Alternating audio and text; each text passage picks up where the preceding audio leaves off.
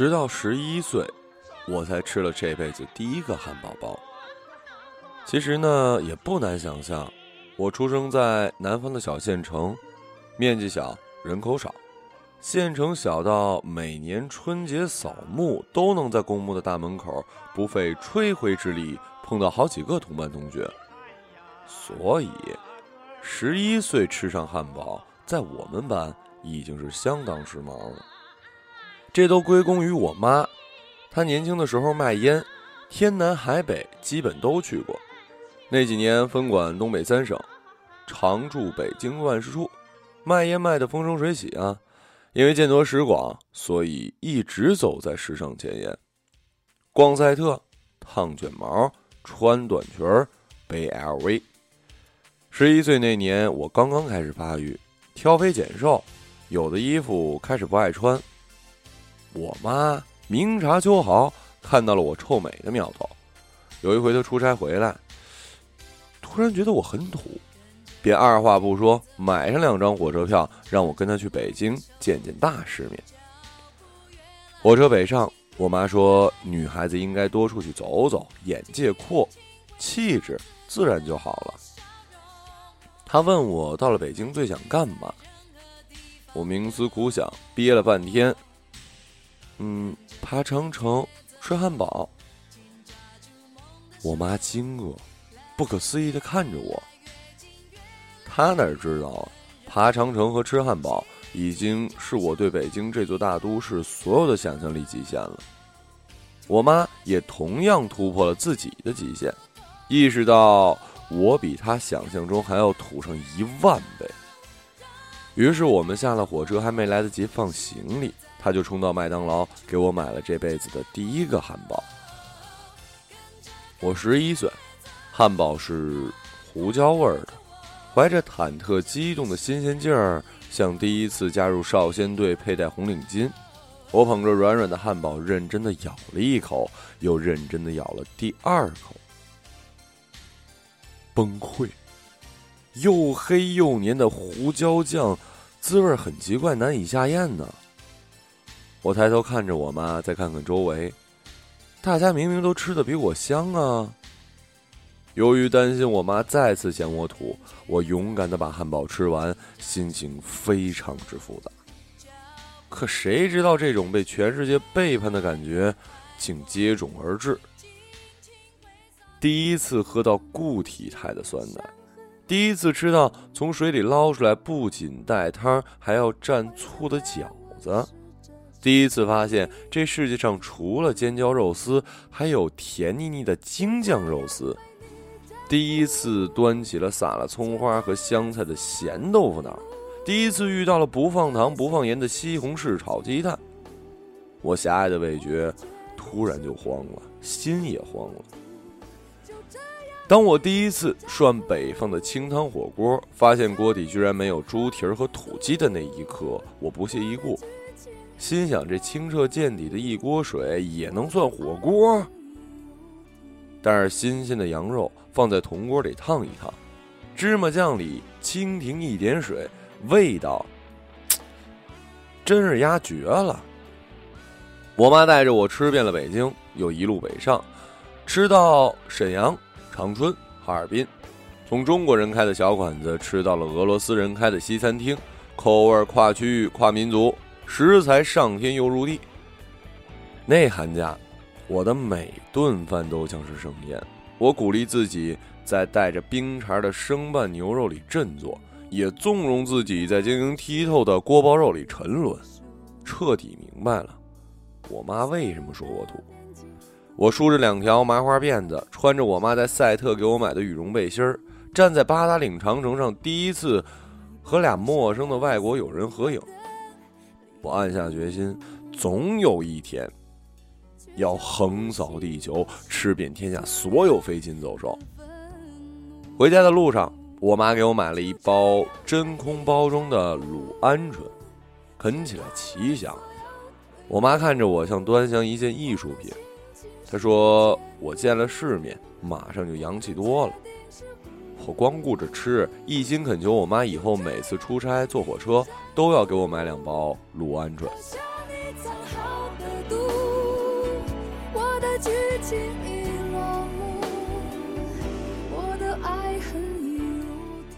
我回味着北方才有的盛宴，胃口大开，青春期长身体，无肉不欢。初中毕业，学校体验，班主任语重心长地提醒我注意身材，让我考虑减肥。我觉得丫多管闲事儿，一笑而过。中考完的那个暑假，我住的小县城终于开了一家餐厅，叫做麦奇汉堡，生意奇好。我第一时间又去吃了一回。香辣脆鸡堡的味道甩出了胡椒汉堡好几条街。我看着餐厅里络绎不绝的人盯着他们的嘴，捕捉他们这辈子吃第一个汉堡的表情，有种扬眉吐气的自豪感。我打包了个汉堡给我外婆，让她赶赶时髦。可她咬了一口，摆摆手说忒难吃了，问我中间的菜为什么是生的，说外面的饼还不如烧饼。我偷笑，觉得外婆比我还土呢。后来，我妈因为工作变动，从东三省调到了粤东，再次刷新了我对食物想象力的极限。我虽然天生好吃，从不挑食，也自认为见过世面，胆大包天，但广东人还是让我觉得自己忒孤陋寡闻了。有一回，嗯，我妈去汕头。听到我妈的客户说要吃猴子，我问了我妈三遍是不是动物园的那种猴子，我妈说是。那一瞬间，我还是崩溃了，彻底忘掉了自己要吃遍飞禽走兽的誓言了。我偷偷跟我妈说：“你可别吃猴子啊！”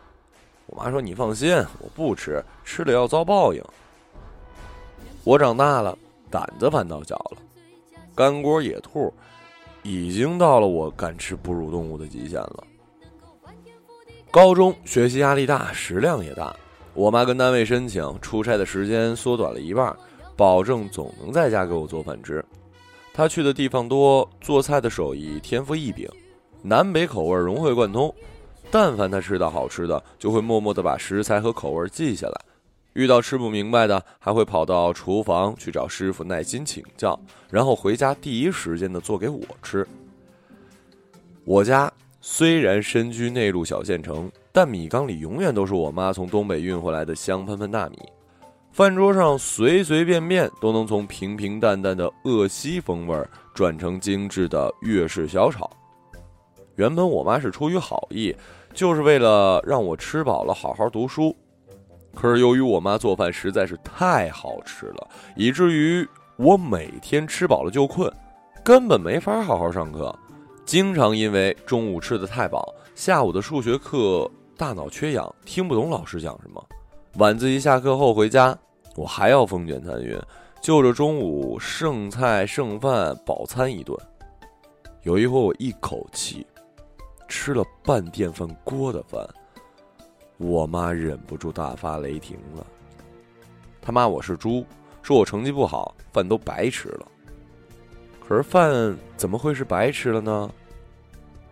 我胖了，我真胖了。高考前夕，别人的妈妈都给自己孩子买各种补脑口服液，我妈看电视购物，给我买了一种非常甜的进口减肥食品，叫什么“减肥朵朵巴”。我吃了半个月，一点效果没有。抑制食欲对我来说那就是胡扯。我妈只好勒令我每顿最多吃一碗饭，还不让我压得太实，并没收了我的全部零食。但是还是晚了。高中毕业还是学校体验，身高一米六刚出头的我再次称体重，我以为称坏了。最后好话说尽。医生才勉强答应在我的体检表上少写了六斤，说那就凑个整数吧，一百二。我看着镜子里的姑娘，粗腿圆脸，虎背熊腰，一点都不好看。这才后知后觉，意识到高中这几年给我写情书的男生欣赏的原来是我秀气的灵魂呢，不是脸。伤心之余。再想想自己以前总是以貌取人的行为，觉得十分的肤浅。那一阵儿，每当我端起碗，我妈就会问我：“你要吃还是要美？”我就如鲠在喉，第一次隐隐约约的察觉到，最接地气的价值观，其实就是我们在最艰难的时候做出的那选择。虽然胖是一种无法呼吸的痛，但是一想到没肉吃，我更心痛。思绪再三，我意识到自己的内心始终无法割舍年少记忆里的铜锅涮肉。觉得人生得意须尽欢，便毅然决然离开小县城，到北京念大学。北方虽有盛宴，却气候干燥。我因为水土不服，刚到北京那一年，几乎每个月都去医院报道，发烧挂水，体重直线下降。减肥效果强过任何减肥药，人一瘦，肆无忌惮，吃的更多。常常跟朋友三五成群，大街小巷胡吃海喝。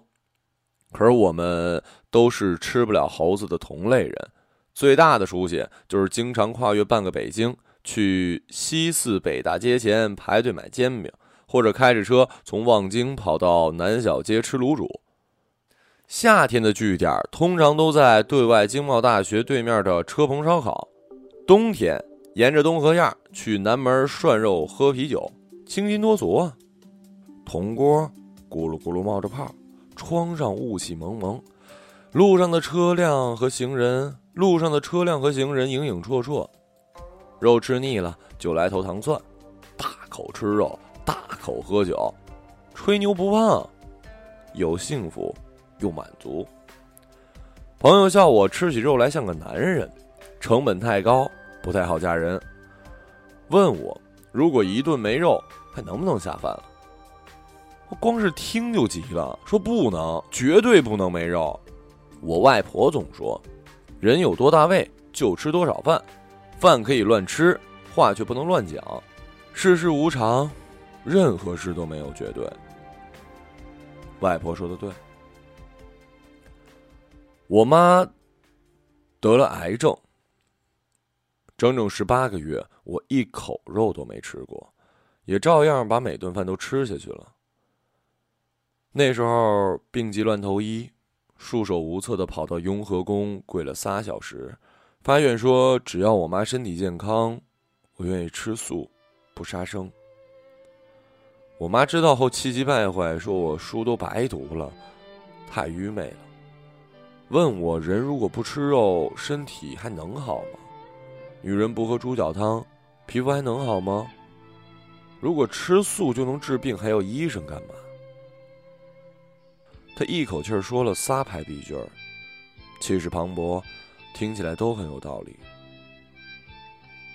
但我很固执，觉得说出去的话就是泼出去的水。我说我在雍和宫见佛就拜，跪一次就说一遍心愿，绝不能食言。最后我妈还是没有拗过我，接受了我不吃肉的决心。我妈配合医生积极治疗，我遵守诺言，不吃肉，不杀生，连家里过路的小蚂蚁也不碰。刚开始吃素很痛苦啊，因为没有动物脂肪，饿得快，经常刚吃完饭马上就饿，半夜有时候还会饿得睡不着，人一下子变得焦虑了，瘦了好多呢。有一回我馋得不行，做梦吃饭夹了一块儿。葱香排骨，结果又在梦里清醒的告诉自己，不能吃。于是放到嘴里的排骨又被我吐了出来。早晨饿醒后，我坐在床上大哭了一场，觉得没肉吃的日子真的好辛苦啊。那时候每天早晨路过包子铺，看到店里的人吃肉馅的小笼包，真的就会多瞄两眼，羡慕的一塌糊涂，觉得要是能进去吃上半屉。简直就是人生的第二大梦想。现在，两个梦想都实现了。医生妙手回春，首先我妈的病彻底好了，她的精神甚至好过了从前。其次，我在朋友和我妈的反复劝说下，终于开了荤。但因为太久不吃肉，第一口老鸭汤确实腥了一把，朋友带着我连吃三天肉。可是真的也就新鲜了不到一个礼拜，我发现肉也没有想象中那么好吃，有时候青菜煮面似乎更爽口。现在跟客户吃饭，山珍海味满满一桌，大家你来我往，把酒言欢，但我的食欲却大不如前了，味同嚼蜡。经常走神儿，奇怪呀，这不就是我曾经心心念念的北方盛宴吗？高朋满座，热闹非凡，但盘子里的菜，味道，味道怎么变了呢？心口仿佛有一束光沿着喉咙撞过来，把舌头上的麻辣鲜香都冲淡了。世人皆有五蕴。最先变老的原来是味觉。春风得意马蹄疾，一日看尽长安花。天南海北的缤纷宴席，吃份新鲜，但吃不出团圆。小时候我信誓旦旦要吃遍全球，可眼下，走到北京已经是我能从家里走出来的最远距离。风风光光的北方盛宴。恐怕再使劲儿也推不到高潮了吧？因为生命里真正的高潮，早就出现了。我妈撸起袖子，在厨房三下五除二露一手：凉拌木耳、白灼芥蓝、丝瓜炒蛋、清蒸老虎斑，配一碗干贝白菜汤，添一碗香喷喷的白米饭。四菜一汤，尽是滋味。千金不换。